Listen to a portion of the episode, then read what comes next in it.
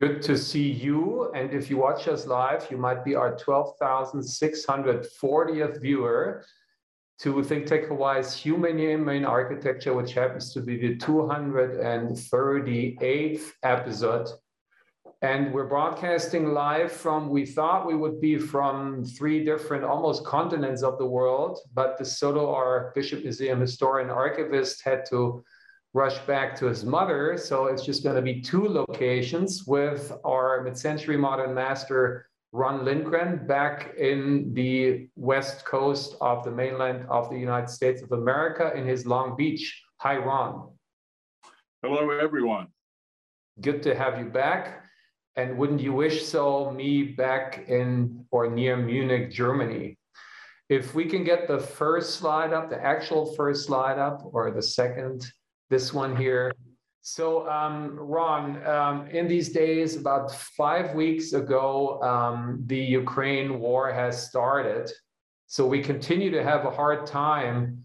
Uh, the show's title being Human Humane Architecture how can we even talk about it when the foundations of humanity are torpedoed, right, and violated in such a devastating way?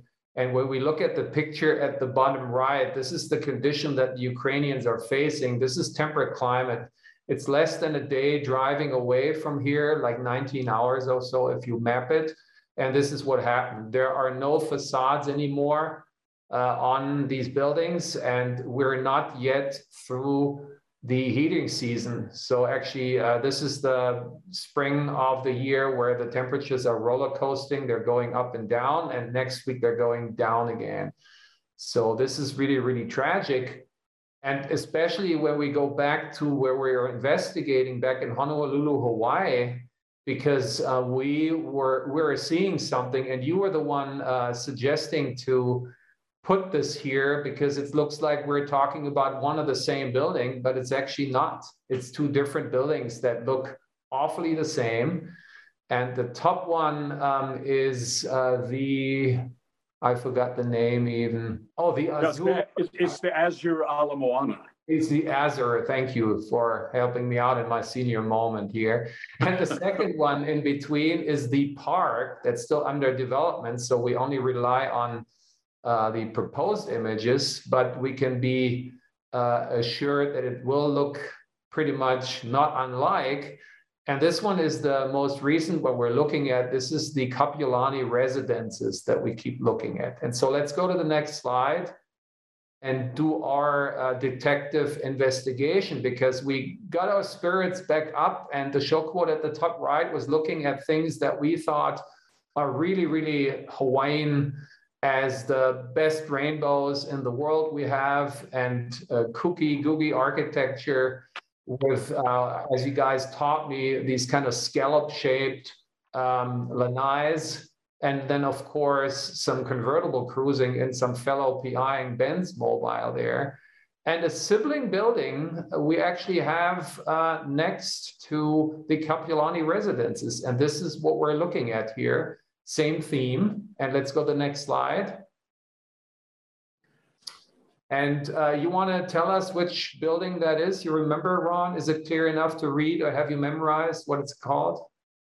Yeah. Uh, the fact is, when we saw that first slide and saw those two buildings that look so much like each other, when I when I hear that these are high-rise residences, uh, to me, of course, they, they pretty cold and formal and so buttoned up that they could be sort of corporate office buildings. But the building that we looked at in the previous slide and this slide is something that was built 50 years ago, originally known as the Chateau Blue Apartments. Uh, and now it's the Ala Moana, uh, the Ala Moana Tower uh, apartments. And this is the ground level. Uh, this I, I haven't seen in person in Hawaii. And uh, it, it does seem sort of disorganized as storefronts and entries to garages. There's no welcoming uh, gesture for one to arrive at your elevator lobby and, and whisk you up to your, your room in the sky. At least no indication of, of such in this particular photograph.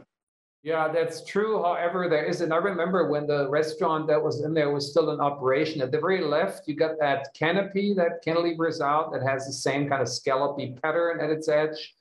And then Oh. there's there's a little fun place there next to it, and there's I think um, you know we have I have my co-producer Yoni with me here today, here sitting next to me. He's a big bubble tea fan, so he might like to go to the bubble tea store at the very bottom right. So even though it is not like a port cochere as you have designed the best ones on the island, but at least it looks like a gritty place where there are places to go and everything seems to be like low key. We would also assume it's sort of affordable, right? That's another issue that we're addressing or facing on the island. And let's go to the next slide. Oh, it's and the building is by Edwin Bauer, by the way, as you said, built in 1970. And it's featured here on this website that's called the Mod Traveler. So it's certainly a building of significance, especially for us Docomomoas. Uh, just reminding the audience that you've been our keynote speaker about it's probably more than two years ago. But here come the two buildings next to each other, and I'll let you uh, respond to that, how that occurs to you. Yeah, this is a wonderful juxtaposition of uh, the original Chateau Blue, now Ala Moana Apartments on the left, and the 45 stories of the uh, Kapiolani residences. And their contrast at, at looking at them from some distance is something we'll be talking about in some detail. And it's, it's a fine opportunity to look at the chateau, which is more obviously residential, much more interesting uh, than the sort of corporate office building residences to the right. We'll have to look at them a little more closely to see those differences. And I think the next slide uh, provides that opportunity. Exactly. Yeah. Here. There we are. Uh, at the right, uh, we're looking at at the top right, uh, top right, at the plan of the Kapiolani residences, and a closer look of their buttoned up and uh, tight uh, facade, which only provides very shallow balconies. Now, in contrast to that look, to the left is the original uh, Chateau Bleu. Obviously, much more interesting. The, the balcony that, that runs across the entire width of each unit, one half of it is deep enough to be called a real lanai. You could have a dining table and four chairs out there. The rest of the balcony becomes a step step out balcony at the bedroom. There's the interestingly formed scallops in the uh, balcony slabs that also look quirky and interesting and in a way tropical. For me, it's it's the use of metal railings that such an improvement over the glass railings at the right. The metal railings provide detail. They also provide uh, and help provide, along with the, the, the cantilevering, some real shadow play over the face of the building. There is no shadow play of the building next door. And it's also railings that are, that are like this with just open metal provide a, an element of human scale because everyone recognizes what the height of the top of a railing is from a, a floor. Absolutely. And then compare it to the right and and you you were the ones who I should have done that because I'm the educator also. But you said, Martin, where's the floor plan? I want to study the floor plan. I don't want to see what's behind these facades. And so you look deeper into the plan and share that with us. Yeah, uh, when when we look, uh, in fact, I think if we look at the at the next slide, uh, that might help me to. Yeah, here we go. This is looking at a number of the uh, rooms and units in the Kapiolani uh, residences, and you can see that there are some very shallow balconies that are either uh, tucked in within the structural frame or poked out from the structural frame, less than four feet deep. Um, and next to them, interspersed with that, is this very taut glazed skin. Now, it turns out everywhere where there's a balcony shown, there is a living room behind it. Where, the, where this blue glass is shown, there are bedrooms.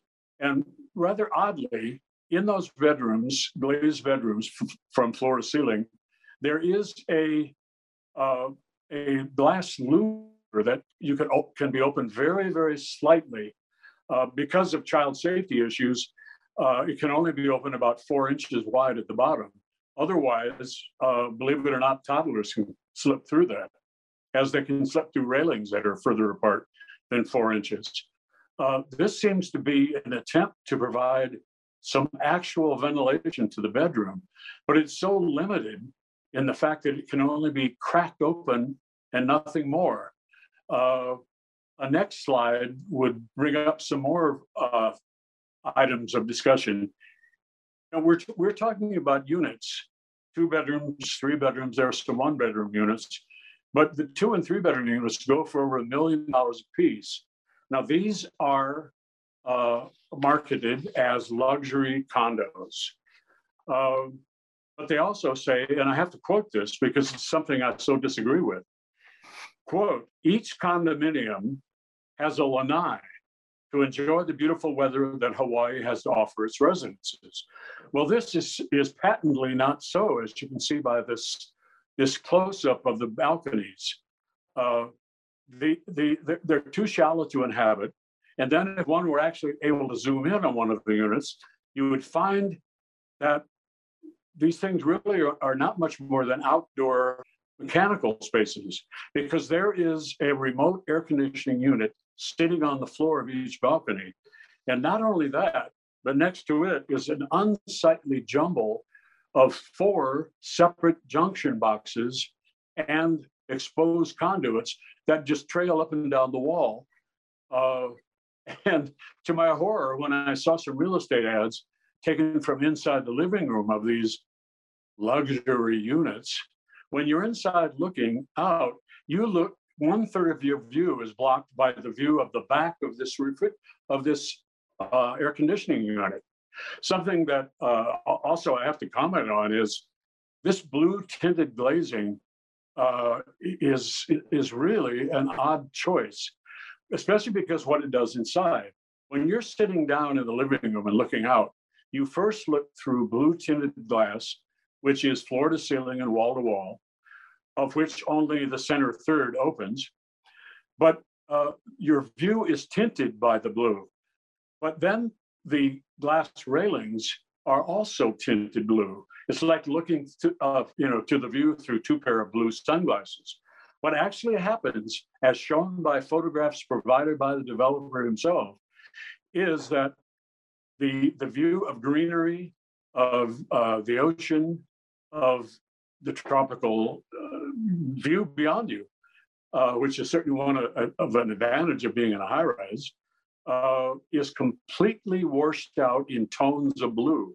You cannot see green through the double layer of, of, of these odd glass filters.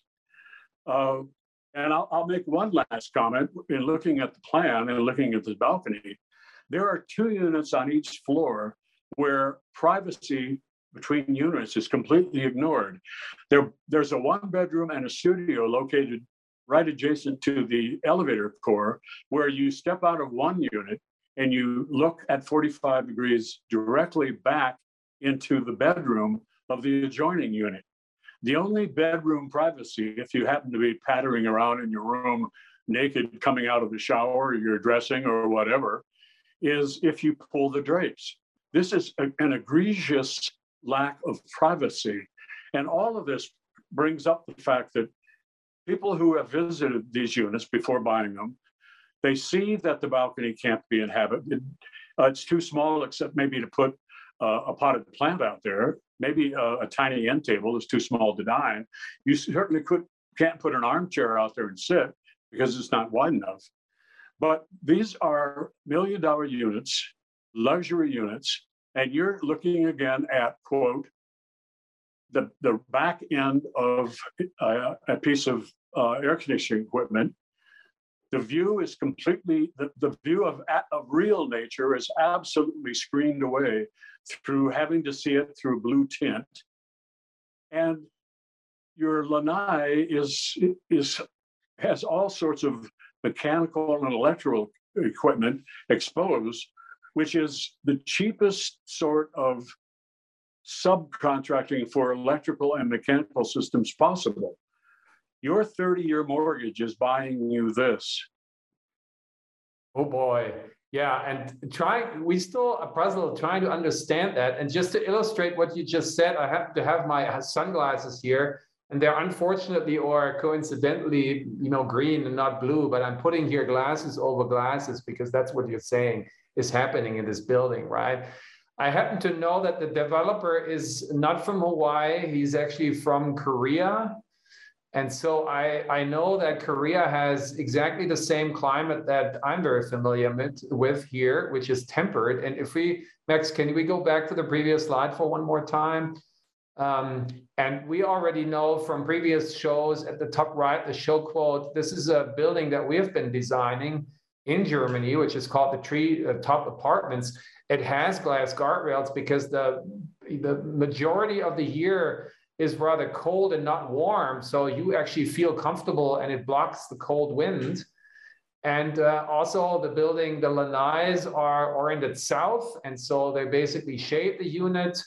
And in the winter time, what becomes increasingly important, as we were just talking about before the show, when you guys brought up and said our uh, Minister of um, Secretary of um, Economy has basically pushed the alert button the first phase of, of the warning of, uh, of natural gas, uh, basically scarcity. And so in these days, this is very, very important that we heat ourselves with uh, basically post-fossil systems, uh, passive solar, geothermal, and things like that. That being said, what works in Germany does not work in Hawaii. What works in Korea does not work in Hawaii. We have to say that. And you know, still kind of puzzled. I, I, was thinking about what's with all this blue glass, which by the way, Curt Sanburn has been writing a questioning article some long time ago. And here I was looking, uh, all of a sudden, when I was driving uh, around the island, um, I was seeing uh, something at, uh, which is where Curt, by the way, as an activist journalist, has prevented some detrimental developments that would have looked overlooked over that dam, over that berm, where Hawaii Kai is sort of scarily creeping up on the coast, and he prevented that. And his brave function of an activist journalist. And while driving by there, I saw these three guys here, and one guy is wearing his swim trunks and a beanie. And why would you do that? And I found this article here that tries to explain and the last paragraph says that, or we all just remembered what Steve McQueen, Mac DeMarco, Tyler, the creator, and Bill Murphy have in common. They all wear tiny hats and they all look really fucking cool, quote unquote. And maybe that is it, right? Maybe these people just look at what in the majority of the world's high rises have, no matter where its climate or culture is, and they just basically import that in an invasive way because they think it's cool. But it is not cool because it makes you hot and doesn't keep you cool. If we go to the next one, the one that we had previously, uh, if you could read, and I remember it when I took the picture, the brand on these uh, single wall unit AC units, uh, guess is what? It's Samsung, which happens to be Korean. And so this is an all Korean development and all Korean systems and technology and uh, get us out of depression here, Ron. Let's go to the next slide and look at what ironically is right next to it, at least if you take that position to, to look at it as I did when I took the picture.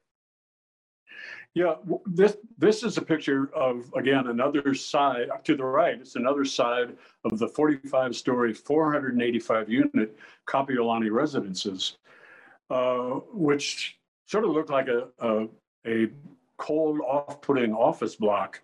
But right next to it is uh, the Pan Am office building. It doesn't have lanais, but in its in its detailing and in its form and in its shadow play along the elevations, this looks ironically more residential than does the so-called residential tower next to it. I, would wait, make one other comment too is, is all of these new high-rise condominium towers that we're looking at illustrate the scarcity of housing in the United States and in Hawaii, because we, I, I'm, I've really closely studied plans and photographs of the interiors and so forth of the Kapiolani residences, and they have such egregious and poor planning elements at the, both at the large scale and the small scale that it surprises me that all 485 of these units were sold, even after prospective clients must have seen these units and seen those problematic areas like air conditioning on uninhabitable lanais and views uh, turned into blue miasmas through a blue tinted glass for some ungodly reason,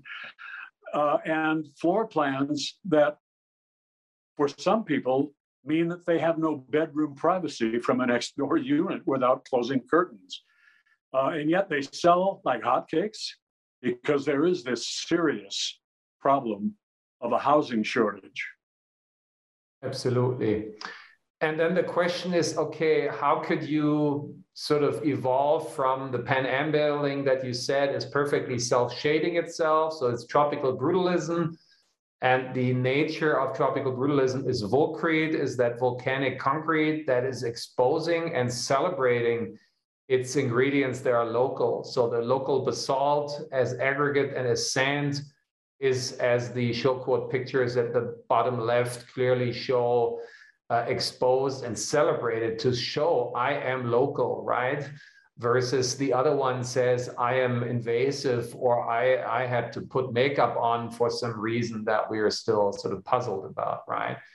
So how to move on from that, how to evolve that tropical exotic nature, next slide. And this is something you uh, showed uh, particular interest in because this is was under development by me with the uh, emerging generation just before we met and it's pretty much trying to uh, what uh, when uh, Jay Fidell did this show with my colleague uh, Professor Park, who was looking into the uh, Kapiolani residences and uh, potential of optimization. We this is based on optimization as well to basically cut things down to the essence to have a central circulation core from that one, basically slabs, fourth slabs are cantilevered in, in uh, what we call the split level way, so offset. So you won't have to overcome an entire floor. You can basically cascade down. It's like a continuous cascading landscape. And particularly at the bottom uh, right, uh, we see uh, beautifully hand um, drawn by one of the team members the, the, the street situation. There's a farmer's market where they sell the, the, the, the, produce they, they, they grow in the building. They can dry their laundry there, and they have uh, what replaces the invasive glass curtain wall is here a water curtain wall because only in Hawaii we don't have the 100% saturated um, humidity that we have in the subtropics. So this is another sort of investigation and experiment and in contrast to that, let's look how the Kapiolani residences look from the other side at the street level. Next slide, and you tell me, Ron. Next slide for that. There you go. Well, this this development has literally killed the life of a street. Now, admittedly, there's some situations involved uh, in, in what the uh, residences are located adjacent to. But this, this is urban death and it's planned urban death. And I'll leave you to describe really what, what these, these two buildings that relate to each other are. Yeah, and the, the one to the right, in defense of it, it is the backside of the Ala Moana Mall. And having designed um, community grocery stores, I'm very aware of the backside syndrome of that typology. But at least when you look at the detail at the very right, they kind of fluted the uh, the concrete, so they gave it, you know, the attention of scale, of tactility. But the one on the left has a sort of prison grating, so you can't break in. And the, the top ones, you don't even want to call it engineering because that would be an insult to an intelligent profession, right? This is just, as you said, the developer been throwing something together the cheapest way to sell it for the priciest, you know, uh, profit, right? That's that's just you know, there's no other way to to judge this here. And while uh, the last two minutes of the show go to the final slide, the next slide, just across the street here, there is a building that isn't the finest. It's from the 80s. It's somewhere hermetic, uh, tries to do some, which you uh, are the master in structural expressionism. It more mimics that than really doing it. But one has to say this parking, parking plinth at least has some ambitions. You see these tubular posts and then these, uh, you know, um, rectilinear beams are hung into it, and there's some play with tectonics and assembly. So there's some thought to it. There's some sophistication to it. There's some there's some yeah. And, and if you look if you look closely, you can see too that there are actually some palm trees planted up very closely to to the building. So there's some attempt to humanize uh, the the facade of a parking garage, whereas in the previous slide there was no attempt. And those people who live in the uh, Kapiolani residences certainly get out and walk around their neighborhood, and and they find themselves walking down these dead streets. Absolutely. So we're at the end of this week's observation. We will continue to look at if there is some downtown funk, as Bruno Mars calls it in his song, uh, versus what we have seen so far, which is nothing but midtown flunk. So uh, stay excited and stay tuned. And until then, please stay tropically exotic, exotically tropic, and see Ron and DeSoto back and everyone else next week. Bye bye.